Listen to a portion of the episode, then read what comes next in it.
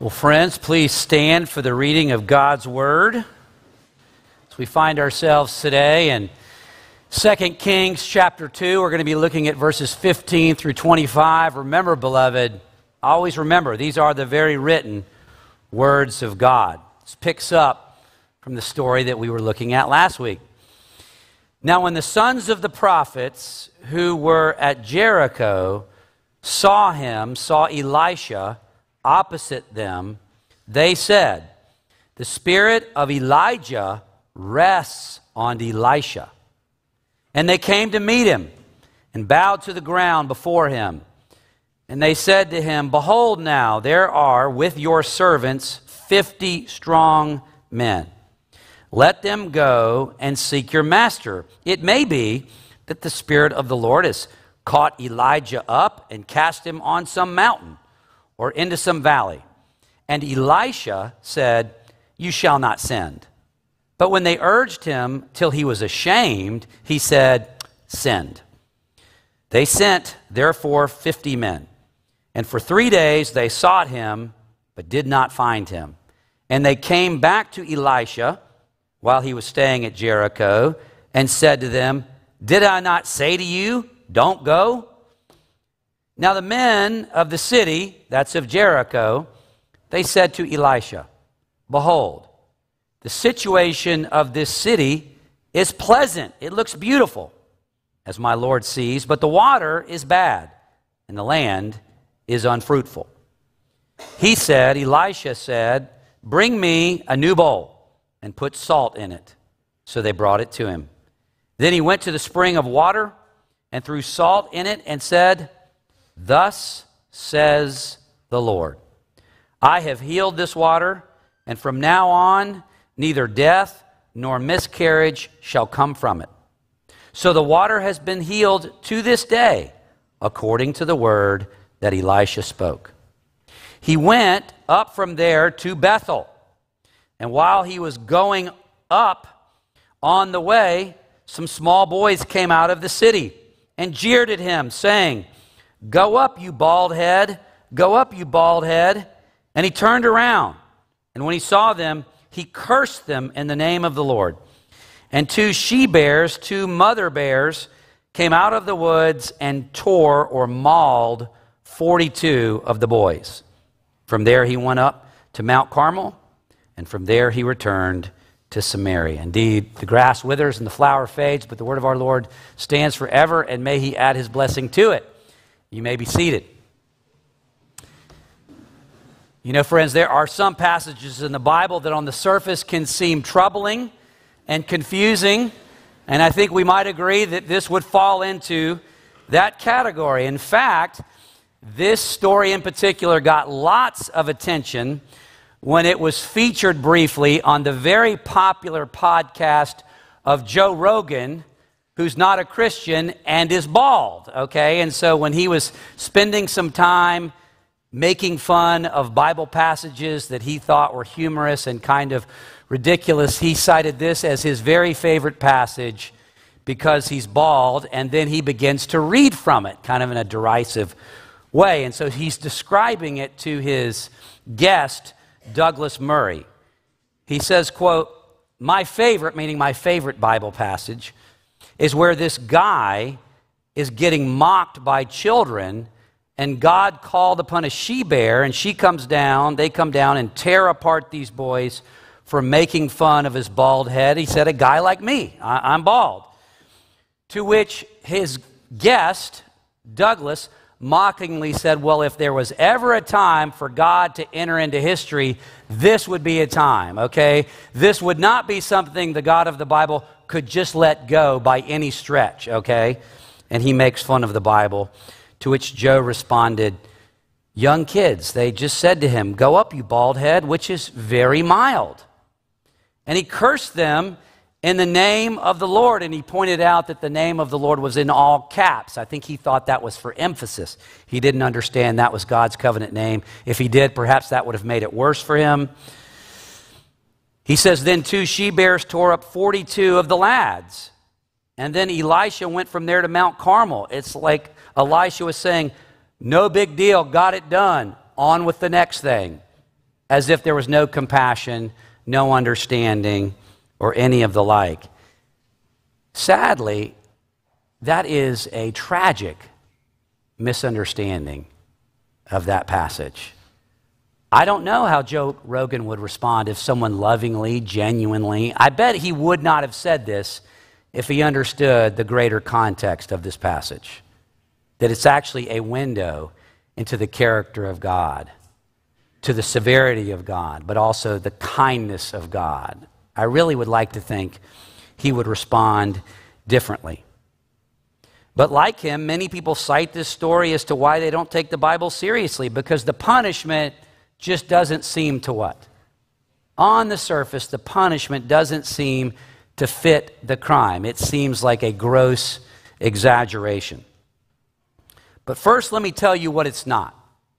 I think at the end of the day, you will see how this passage fits into the storyline of the Bible, how it points to the person and work of Christ, and how at the end of the day, it is actually a great encouragement to the people of God. And that's kind of cool how something that seems obscure and unrelatable is actually very relevant. First, let me tell you what it's not. This is not a story about an overly sensitive man with male pattern baldness losing it on a bunch of kindergartners. Okay, that's not what happened here. What is happening is very serious. And like I said, it offers us a window a window into the very character of God. It offers to us, it teaches us important truths that we need to learn. Let's look at our text. Let's see what sense we can make of this most intriguing and interesting and colorful of passages. Let's go to verses 15 through 18. 15 through 18, it sets the stage for all that follows. Verse 15 Now, when the sons of the prophets, Think of these prophets as like prophets in training. Elijah had been training up prophets for many years. We call these prophets the sons of the prophets. We don't know exactly where they originated, but there was a school for prophets. And they were in training. And so they had been following Elijah and Elisha. Verse 15 Now, when the sons of the prophets who were at Jericho, Allison Crow, I'm sorry I did not include the map. I should have included the map. We love the map. Imagine in your mind's eye where Jericho is, you know, maybe in the center of Israel, if you can imagine in your mind's eye. And just to the east of the Jericho, the city of Jericho is what? The Jordan River.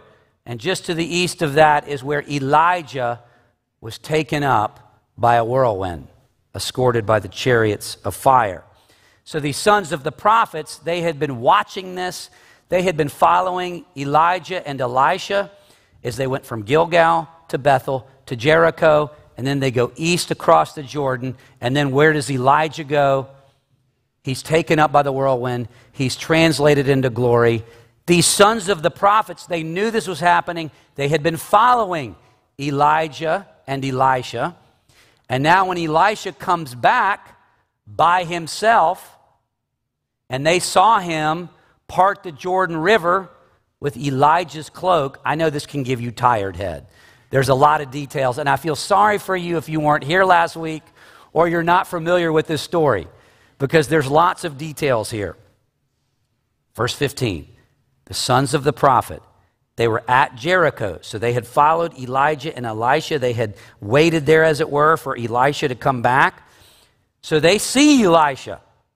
He's come back from across the Jordan. They said, The spirit of Elijah rests on Elisha.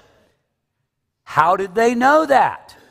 What did they see Elisha do? As a southern boy, I have a hard time distinguishing Elijah from Elisha. They just run together, okay? I have a hard time enunciating. At any rate, how did the sons of the prophet, how did they know Elisha was Elijah's prophetic heir. What did they see? They saw him take Elijah's cloak, his mantle, as it were, and do what? Strike the Jordan River. What happened to the Jordan River? It parted. What did Elisha do? He walked back into Canaan on dry land. That confirmed to this prophetic school that he was Elijah's heir and had Elijah's spirit resting on him. Okay, they recognized his new status. Second half of 15. They came to meet him. They bowed to the ground before him. So they recognized his new status. Verse 16. And they said to him, Now, if you were there and in the story, this seems totally counterintuitive. Okay, so they said to him, Behold, now, there are with your servants 50 strong men. In other words, Elisha, we have 50 men at our disposal. Okay? Please let them go and seek your master. It may be that the Spirit of the Lord caught Elijah up and cast him upon some mountain or into some valley. That wouldn't seem to be very nice, right? For the Lord to take Elijah up to heaven and then, like, chunk him on some mountain somewhere, just drop him down like maybe his parachute didn't work or something like that. That's probably not what was going on. At that time, I don't think they had a, a distinction between, like, I think they thought that Elisha's spirit, Elijah's spirit went up to be with the Lord, and that maybe his body was somewhere. And I think they felt guilty, they felt responsible that they had to give to Elijah's body an honorable burial. They didn't understand that he went up body and soul to be with the Lord into heaven, and so they felt they felt earnestly like they had to go find him. So they say this to Elisha, verse 16. Elisha said, You shall not sin like he's gone for good. There's no point in doing this. You're not going to find him. You don't need to send." Which I think seemed a little insensitive to the sons of the prophets. They're like, Well, don't you care about your master? What if his body is lying on some mountain somewhere? Wouldn't we want to know that and give him a proper burial? Look at verse 17. Remember how these guys are, these sons of the prophets. They're nothing if they're not persistent. Remember how they kept irritating Elisha? Don't you know today's the day your master's going to be taken? What did Elisha say? Could you just be quiet and keep quiet? Now they're kind of haranguing him and harassing him to do this, and they made him feel bad. They made him feel guilty till he says in the middle of 17, Send already. Okay, just do it. So they send out the 50 men. And for three days they sought Elijah, but they did not find him. And they came back to him, to Elisha, while Elisha was staying at Jericho. And he, Elisha, said to them, Did I not say to you, hello, did I not say, do not go, do not send? I can relate to this a little bit. Just this past week, we had a family dinner with the in laws, okay? I think the dinner was around six, a little on the earlier side. Um, it was late in the day. I am known to do this. I can be a little impulsive at times, to say the least, like my sweet father. So I got a wild hair about 45 minutes before we were to leave to this very nice dinner that it's time to wash one of the cars that was dirty and fill it up with gas. To which my lovely wife said, Honey, you don't have enough time to do that. We can do that another time. We know how you can get. Can we just like, like, like cool it down? I was like, I'm going. I got plenty of time. I'm going to do this, okay? I got it under control. Just, just relax. I got this. So I think I would have had it, okay? Things did not go as planned. Leave the house in a rush, okay? Because we only have 45 minutes, okay? to go to this nice dinner where you have to wear a jacket and all this stuff. Off I go. I realized right before the car wash that I forgot my wallet in my haste when I left. Things went through my mind that I just confessed during the confessional time. Got back home, said, okay, plan A didn't work. We still have time for plan B. So I pulled Jack's car that I was trying to get washed after his out of town trip, okay, and I thought, good idea. I'll wash Stephanie's car too. Then she'll be happy. Not realizing it's 96 degrees outside, it's almost 100. There's an argument about the timing. She says I came in six minutes before it was time to go, profusely sweating, okay. About 15 minutes later, We're in the car. I've got my jacket on. I'm telling her we need to take the car to the dealership because the airflow in the AC isn't strong enough because I'm so hot. And she sits there like an angel and she said, Honey, your timing was unfortunate. that was Stephanie's way of saying, I told you so, in a very sanctified way. That's what Elisha was telling the prophets I told you so. Why didn't you just listen to me? I told you you weren't going to find his body. Why is this recorded, do you think? Do you understand how, how limited the materials were to write a book like this on these kinds of parchments and whatnot? Like every word had to be carefully chosen. There were endless stories that the writer could have included. Why would the writer include this particular storyline?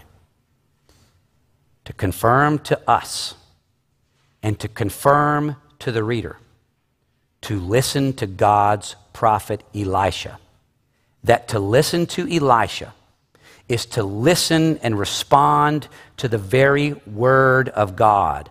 What this man in his prophetic office says is true, when he speaks the wisdom of God, you need to listen. So, what was this for the original reader?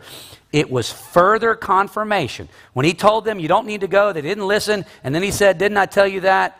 Listen to Elisha. He speaks God's word, it sets it up for the next two narratives. Okay, here we go. Verses 19 through 22. Now, the men of the city, what city are we talking about? We're still in Jericho, just across from the Jordan River, just to the west. The men of the city, not the prophets, the men, the leaders of the city of Jericho, they come out and said to Elisha, Behold, the situation of this city is unpleasant. I'm sorry, the situation of this city is pleasant, as my Lord sees, like it looks good. This place looks like a great place to build a city externally, as my Lord sees, but the water is bad and the land is unfruitful. They would have a hard time um, raising crops there. The agriculture would be very difficult. So, this is, this is again, a, a, symbol to the reader, a sign to the reader. Now, now people are getting it. Now, the men of Jericho, they've recognized who he is.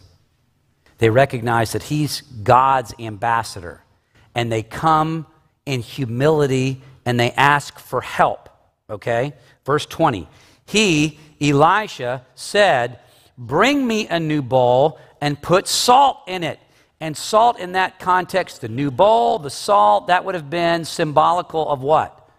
Of purification. Throwing salt in the spring would be an outward sign of purification. What do they do at the end of verse 20? Again, sometimes, you know, um, important details can be very subtle. So, what did they do? They ask for him, they ask for his help. He tells them what to do. It might feel and seem obscure. Get a new bowl, put some salt in it. What do they do? They do it. They do what he tells them to do. Verse 21. Then he went to the spring of water, he threw salt in it, and he said, and he makes it very clear, by whose power this is happening. It's not through the salt, it's not through him. Thus says Yahweh I have healed this water. And from now on, neither death nor miscarriage shall come from it. So we know a little more. The land is unfruitful. The city looks great from the outside, but the land agriculturally was unfruitful. The waters were deadly. They caused death in adults, they caused women to have miscarriages. This place is toxic. The waters are toxic and terrible. Until the word of the Lord. I have healed this water. From now on, neither death nor miscarriage shall come from it. Now, so this book is being written years after the prophecy was made. Look at what the writer says in verse 22. So the water has been healed to what? To this day, many years in the future, according to the word that Elisha spoke. So, not to belabor you with details, but passages like this do require some explanation because what's happening here is amazing and is going to relate to what happens with the she bears.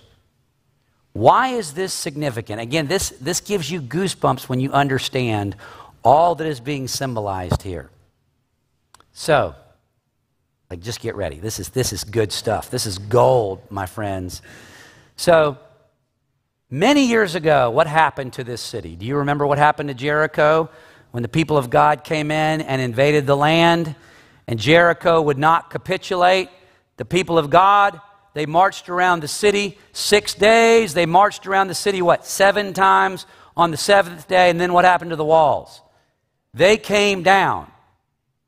And the people of God invaded and conquered. And following the victory, do you remember what Joshua did? He cursed the city.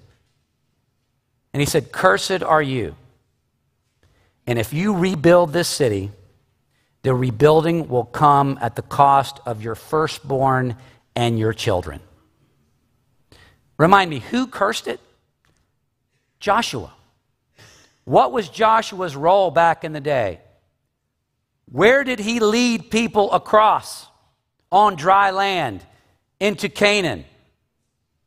He led people across the Jordan, okay, from the west side of the Jordan to the east side of the Jordan into Canaan. What do you think is being said about Elisha? He is the new Joshua. When he takes Elijah's cloak and he taps that water, and that water is split, and he crosses over onto dry land into Canaan, he is the new Joshua, and now he is rolling back Joshua's covenant curse on this city. When the people of God showed humility and repentance and responsiveness to God's word, what happened to Jericho? The covenant curses were lifted. They received forgiveness and restoration. What happened to the waters of the city? They were healed. What is this passage going to teach? As Dave said, it teaches the kindness of God, and it's going to teach the severity of God. Elisha was not doing this in his own power. He says he's doing this in the name of the Lord. The covenant curse on Jericho was rolled back, and that can happen at the pleasure and discretion of God Almighty, who shows mercy on those who seek Him. That's the point to the original reader as they're trying to understand how to live in the land that God has re-given them the kindness of God, the mercy of God. Elisha was God's man to do that. The new Joshua. Isn't that amazing? I'm sorry, just in terms of the witness of God's redemptive storyline, that is mind blowing, all that is going on. That's the problem with, like, you know, with, with guys like Joe Rogan, and I used to be this way before I came to Christ. You just don't understand what you're dealing with. You don't understand the sophistication, the intricacy, the beauty, the wonder of God's Word. You don't understand it. You have no idea what you're dealing with. He was walking on holy ground and he didn't know it. Okay, let's land the plane in verses 23 through 25. So, 15 through 18, Elisha's being confirmed as God's prophet. He speaks God's word. Okay? In the next section, 19 through 22, okay, he brings forgiveness and mercy and restoration to those who seek the Lord and seek grace, the kindness of God, and now we have its opposite. Whereas Joshua had the authority to lay out a covenant curse, so does the new Joshua to those who reject Yahweh. This isn't about little boys making fun of someone's male pattern baldness. Don't think that. That's not what this is about. This is deadly serious. Verse 23 He went up from there. Elisha did. He went from Jericho, he goes to Bethel. And while he was going up on the way, some small boys came out of the city and jeered at him, saying, Go up, you bald head, go up, you bald head. Elisha turned around, and when he saw them, he cursed them in the name of the Lord. And two she bears, two female bears, two mother bears, they came out of the woods and they mauled 42 of the boys. From there, he went to Mount Carmel, and from there, he returned to Samaria. Again, so much background that the reader needs to know. Where did this happen? This wasn't a coincidence that it happens in Bethel. Do you know what Bethel literally means in the Hebrew? It means house of God. Okay? Why do they keep saying go up to Bethel? Bethel was on a high place. Do you know what Bethel was infamous for by this time? Okay, take a sip of your coffee. Not going to belabor it, but just going to tell you. When Jeroboam secedes from Israel, okay, and he's setting up the northern kingdom, he chooses a rival religious capital for the people of God to worship in. Jeroboam didn't want the people of God to go down to Jerusalem to worship. He was concerned they would go back and submit to Rehoboam. So he sets up a counterfeit place of worship where he sets up a golden calf and says, This is your God. Where did he do it? He did it in Beth El. He did it in the city of God. He changed the city of God into the city of the golden calf. And it had been a place of apostasy and abomination ever since. Now, this I'm gonna give you another connection. So that so when he's going up to Bethel, he's going up to the place where Baal worship and the worship of Yahweh had been all mixed together in a terrible recipe. That's where Elisha was going, okay? Furthermore, furthermore, um, Jericho was not rebuilt many years after Joshua's curse. You're good, this is going to blow your mind. Blow your mind. Jericho gets rebuilt in 1 Kings 12 by a man named Hiel. Where do you think Hiel happened to be from? Bethel. So a man named Hiel from Bethel decides, disregarding Joshua's curse, it would be a good time to rebuild the city of Jericho. It looks like a beautiful place to live. You know, it's grown back up. It looks nice. This is ridiculous, all this Joshua stuff. So Hiel rebuilt the city in 1 Kings 12. What did it come at the cost of, according to 1 Kings 12? His sons, when they rebuilt the city. Things had been going terrible ever since. Think of all that background when Elisha is going up to Bethel. He's just healed Jericho from the curse, okay, because people from Bethel had rebuilt the city when they shouldn't have. Now he's going up to Bethel and these young boys are there. I don't know if you have your, you know, if you have a study Bible there. I can't tell you how much ink has been spilt on trying to figure out the age of these young boys. In the Hebrew, it literally means little boy, young boy. But the problem with Hebrew is it didn't have nearly the vocabulary that, like English would. They didn't have the selection for words that we have today. I mean, we have so many different words to describe the same thing. Like if I looked at someone who's very handsome, like Paul Kruger, I could say he's handsome, debonair, dashing, all these other things, or he's a good guy, this Paul. Um, but we have so many more words at our disposal. The Hebrews didn't have as many words at their disposal, so there was a, a wide age, age range that could be involved in these two Hebrew words that mean young boys. Scholars say it can go all the way from like a little boy, eight or nine, to someone in their 30s. All it means in the Hebrew is a man of marriageable age who's not yet the head of his house. That's real helpful, isn't it? You know, when trying to determine the exact age of the boys.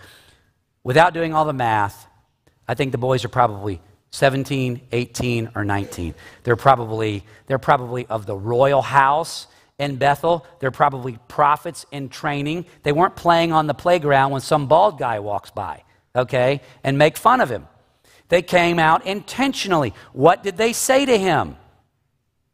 They said, Go up, you bald head. Go up, you bald head. As a prophet of God, Elisha probably had had his head shorn or shaved. It was probably connected to some kind of prophetic vow. And so, in saying, Go up, you bald head, go up, you bald head, that phrase, go up, you think that's a coincidence? Where did Elisha, I'm sorry, southern problem, Elijah, where did Elijah go in the text over and over again? He went up, he was taken. He had gone up. When they said, Go up, you bald head, go up, you bald head, you prophet of the living God, you go where your master went. Okay, paraphrase, get out of here. You are not welcome here. You go away just like Elijah did. This was a religious and informed, a spiritual, formal rejection of the God of Israel. What have we gone out of our way to show? To reject Elisha, the new Joshua, is to reject whom? The living God that sent him. To reject God's prophet and God's word from his mouth is to reject Yahweh himself. This was a formal rejection of the living God, and when Elisha, as the new Joshua, issues a covenant curse, what does Yahweh do? He responds in kind. And two female bears came out of that woods and mauled 42 of those boys. And I guarantee you, if they survived, they never said a bad word about Elisha as long as they lived. What do we have in this passage? The kindness of God and the severity of God. The kindness, the forgiveness, the restoration of God to those who humbly seek Him, the severity of God in judgment to those who reject him. Where does this all come together? This all comes together through the person and work of the Lord Jesus. When Jesus was on the Mount of Transfiguration, he was talking to the two most important characters in the Old Testament. Jesus on the Mount of Transfiguration, I promise I'm almost done. Stay with me one more minute and we're done. Who was with Jesus on the Mount of Transfiguration in Matthew 17? Moses and who? Elijah. The disciples are talking. Peter's prattling away. God the Father rebukes him and he says, This is my beloved Son. Does he say, Listen to them like the three of them, Jesus, Moses, and Elijah? Is that what God the Father says? He says, No. Listen to him. Listen to Jesus. Everything's bound up in your response to this one figure. What was Jesus talking to Moses and Elijah about? According to Luke, about his exodus. The kindness of God and the severity of God come together in the person of Christ. In the new covenant, those who listen to Jesus, regardless of the things that they have done, regardless of the curses that are due them, those who trust in Jesus experience what in the new, new covenant? Grace and mercy and forgiveness and restoration. And in the new covenant, those who reject Jesus, regardless of the good things they have done, to formally reject Jesus and ultimately finally reject him is to meet with the what? The severity of God. God did not send, would not have sent his son Jesus to die if there was any other way of gaining access to the blessings of the covenant other than by trusting in the finished work of God and Jesus Christ. The kindness of God, the severity of God are fulfilled in the person of Christ depending on how you respond to him. May all of us in this room trust in the Lord Jesus Christ to know the kindness of God. Pray with me. Our gracious God, we just Wow, there's so much richness, richness to his, this passage. It relates to so much that came before and, and relates to so much and foreshadows so much and look forwards to so much that comes after it through the person and work of the Lord Jesus Christ, the kindness of God, the severity of God wrapped up into one person. May we know by the power of your Holy Spirit that we are the beneficiaries of your kindness to us in Him because Jesus received the full severity of the holiness of wrath of God. Because of that, help us to find refuge and hope and salvation in Jesus. We pray in His matchless name. Amen.